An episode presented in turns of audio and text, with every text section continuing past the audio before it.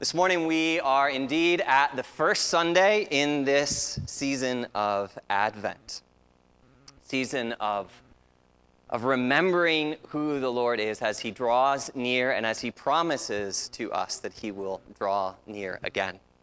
This morning, let me invite you, if you have your Bibles with you, to turn to the prophet Isaiah. We're going to look at just a few verses there in Isaiah 52. Throughout Advent this year, we're going to be thinking about uh, these, these themes or this lens of good news, of gospel in Advent. We live, I think, in an age where news travels quickly. News travels, in many cases, instantly, right through our devices and computers. And even though we can get information rapidly, we sometimes forget that, that deep and significant news, messages of, of real consequence. It takes time for us to, to receive that information and respond accordingly. Back in September of 1945, most newspapers across the world published headlines that announced the the end of conflict, the end of war between the U- United States and Japan. There was a, a treaty signed, a surrender.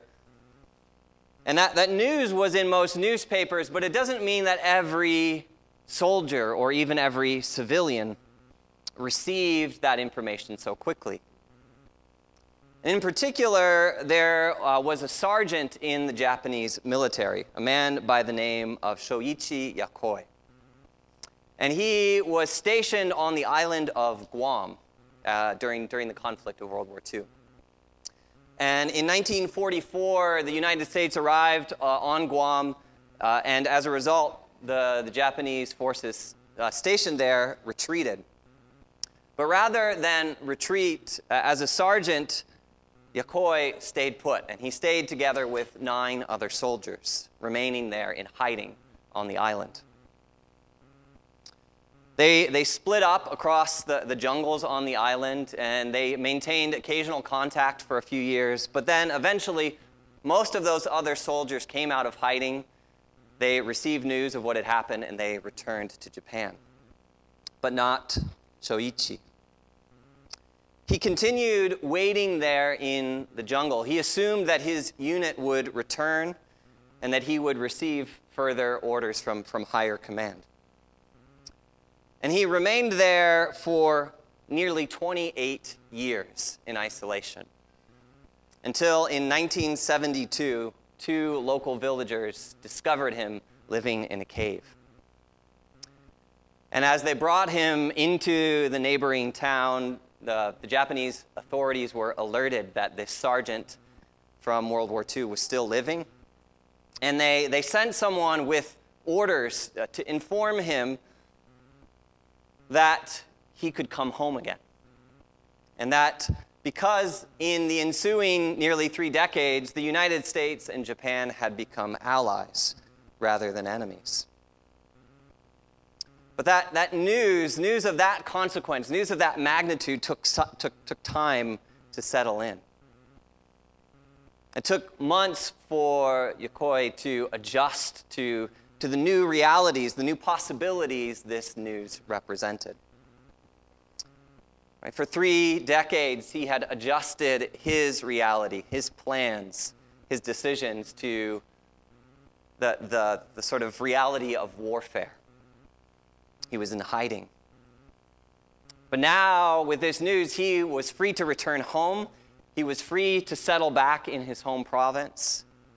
And he was free even to fall in love and within a few years, he was married to someone back home.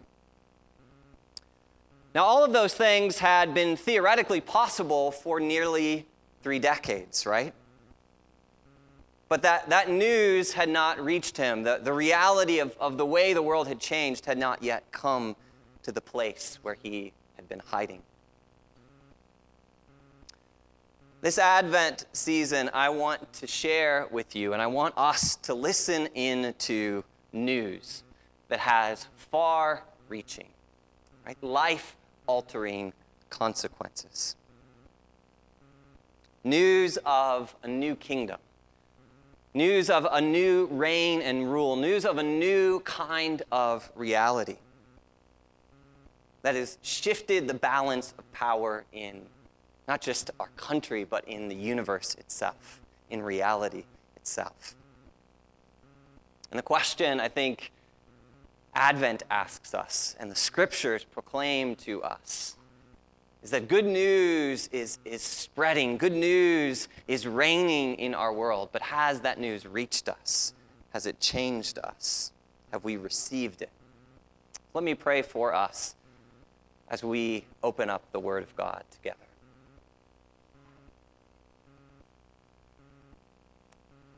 Lord Jesus, you have come in a decisive way to set up a new kingdom reign and a new kingdom rule. You've come to bring us out of places of isolation, to bring us into the fullness of what it means to be the people of God, who belong to you and who will one day make our home with you in the new heavens and new earth you will bring. Lord Jesus, would you open our ears, open our eyes to the realities of gospel today? May the words of my mouth as I preach, may the meditations of our hearts be pleasing, be ready, be available to you, Jesus. In your name we pray. Amen.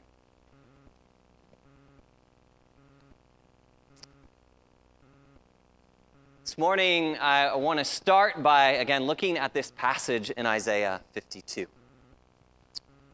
I want to begin there because it announces gospel, it announces good news to us. But the backdrop before Isaiah 52, and really the backdrop of all of, of sort of the second half of Isaiah, chapter 40 and on, those passages that we encounter so often at Advent is that, that God's people had been carried away into exile, right, into defeat. The places that they lived in, their homeland, had been destroyed, laid bare. And, and the first half of Isaiah speaks about, in, in many ways, during that period of exile, the, the Lord's people grew groggy. It was almost like they fell into a slumber. They began to, to forget who the Lord was and what he was like. They, they began to, to lose track of the hope that they had and the promise he had given them. And so, as we come to the beginning of Isaiah 52, Isaiah is concerned with this kind of slumber with the, the people who had either been carried into exile or with the few people that were remaining in Jerusalem, living among the ruins there, right? Their hope had grown dim. But here in chapter 52, it's like a wake up call arrives for the people of God. And as we read through these four verses in chapter 52, we're going to take them one verse at a time. I want you to try to visualize with me the, the picture Isaiah is describing. These people who were asleep, who had lost sight of their hope. Isaiah says, Good news is proclaimed to them, and there is this incredible awakening that takes place. Do you read with me Isaiah 52? We're going to start in verse 7. Isaiah the prophet proclaims, how beautiful on the mountains are the feet of those who bring good news, who proclaim peace, who bring good tidings, who proclaim salvation, who say to Zion, Your God reigns. Isaiah is, is inviting us again to picture living in the, in the day-to-day realities of occupation. Right? Imagine living in Jerusalem at this time. where your life would, would be dictated by, by outside forces, by hostile forces, who showed little concern for your freedom, for your joy, for your well being. Prior to verse 7 here, right, the reality of God's people was defined more by what they had lost than by what remained, what was good, what there was to celebrate. So, Jerusalem is this, this city in mourning, this city in ruins. Until one day, Isaiah says, You're awakened at dawn to the distant shouting of a messenger right, on the hills outside Jerusalem. The messenger is proclaiming gospel, gospel, or, or good news. Good news. And as the messenger moves closer to the city, his, his proclamation becomes louder and clearer. And in verse 7, we see the, the nature of that gospel, the nature of that good news. It's a message of peace returning to your city.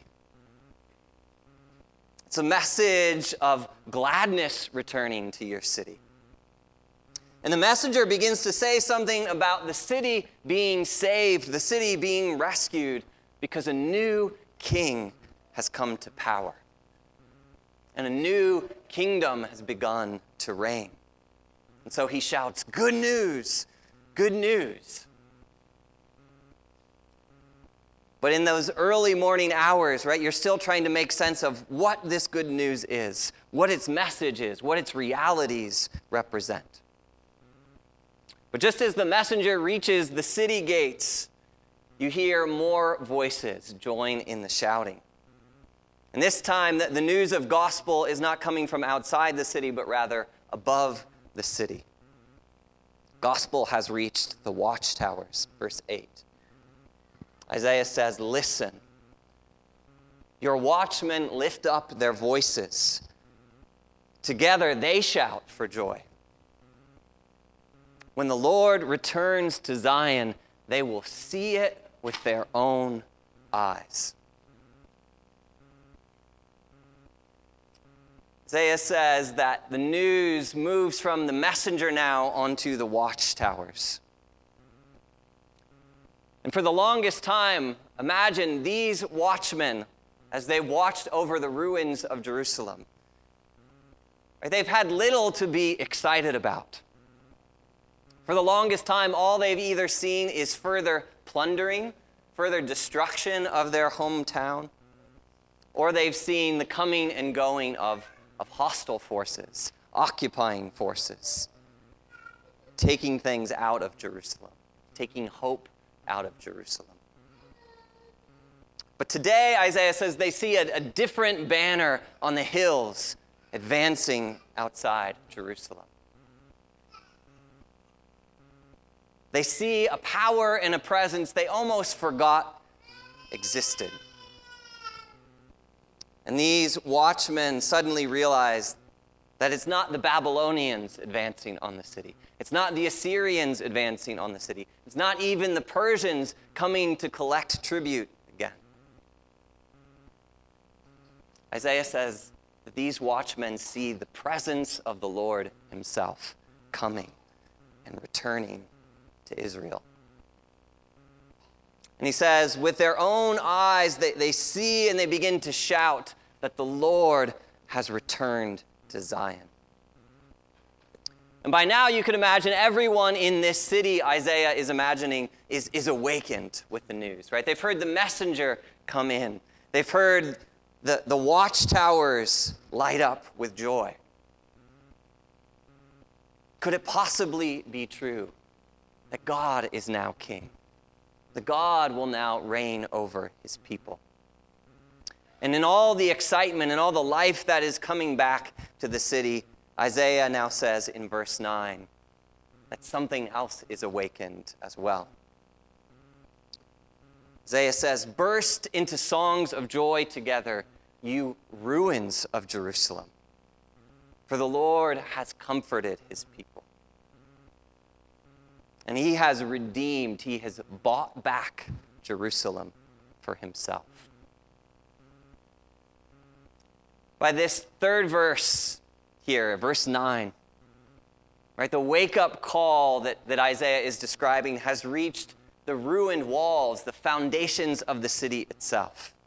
And now he says it's their turn to receive good news. It's their turn to join in its proclamation to the people of the city. Because the Lord has bought back the city, He has reclaimed it for His own. And He is proclaiming that He will dwell there again with them. They will be His people, and He will be their God. And you can, you can sort of see what's happening in these verses, these successive verses in Isaiah 52. Right? We have good news starting on the mountains, and then it spreads to the watchtowers, and now it is vivifying and, and awakening the city itself.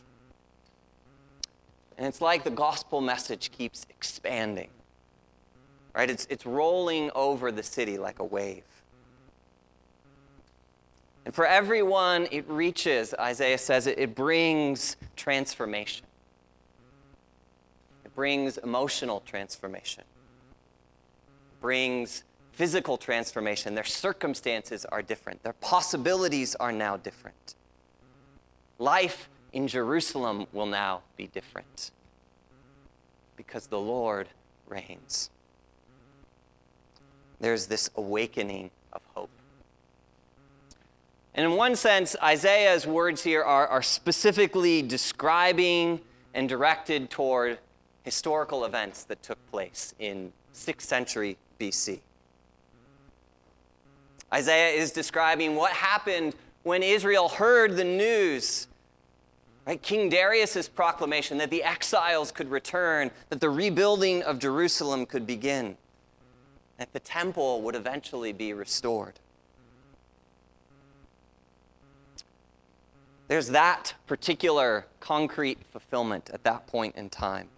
But in another sense, Isaiah's proclamation of gospel and good news is much bigger. It's, it's intended for far off, for farther reaching horizons. And we see that indicated particularly in verse 10, where Isaiah says, The Lord will lay bare his holy arm in the sight of all the nations and all the ends of the earth will see the salvation of our God.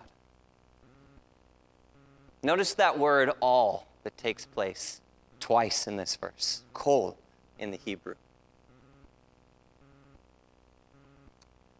It indicates that the, the gospel, the good news that Isaiah is describing, is meant to go out to every corner of creation, to every nation, to be beheld and to be received and to transform every person on the face of the earth. There's this farther reaching gospel. And it's meant to reach us this morning. It's meant to go out from that, that epicenter that, that's being described as a city is restored and as ruins are awakened and it's meant to go out from that, that place and reach us here. I want you to use your imagination. If you need to close your eyes, you can. But imagine that gospel. Imagine the announcement of God's reign reaching where you sit right now. What does it mean that you belong to the Lord and the Lord reigns over your reality? that there is no other hostile force or power or voice that determines who you are, but rather the good news is our determining reality. What would it mean to begin to live from that reality? To let our, our circumstances and our choices adjust to that reality. You can open your eyes if you if you've had them closed. I want you to think about the, the fulfillments, the things that we announce in the gospel during this Advent season. During this Advent season, we remember, first of all, the, the fulfillment, the keeping of God's promise to Israel that He rescued them, that He saved them, that He preserved them as His people. Secondly, at Advent, we remember God's faithfulness and saving power in the incarnation. In verse 10, when it says God would lay bare his holy arm, that he would show to the nations his power and his ability to save and to rescue. Right, well, we, we know and we will hear announced in Luke's gospel next week that God chose to do that through the flesh and the blood of Jesus, Christ. The incarnation is good news. The incarnation that would become the suffering servant who died and rescued us through his own body. And it's interesting to notice the rest of Isaiah 52 here describes the one who God would incarnate himself through, that suffering servant that would give his life for ours. So the gospel of Advent is Israel's redemption. It's, it's the promise of incarnation. And finally, the gospel is the promise of consummation, of creation's perfection. The gospel says that when that news finally goes out and reaches every corner of the world, when every tribe, when every tongue, when every nation has received its proclamation, that the Lord will come again he will make his home with us. So, my question for you as we begin this Advent season is whether the good news has reached you yet. If God is king, if his salvation is on the way, then what part of your life, what dimension of your reality can be different as a result? And which of these two pictures describes how you see reality. Right? Are, we, are we asleep to the hope of the gospel, or is the gospel washing over us and awakening hope within us as a people? I want to conclude by just rehearsing a little bit of this Advent hope. This is Psalm 97 1. I'll say the first part. I'd like you to respond, and we'll do it three times, okay? and then we'll move into our closing time of worship. So I'll start. You, you, you, uh, you say the part about the earth rejoicing. The Lord reigns. The Lord reigns. The Lord reigns. Amen.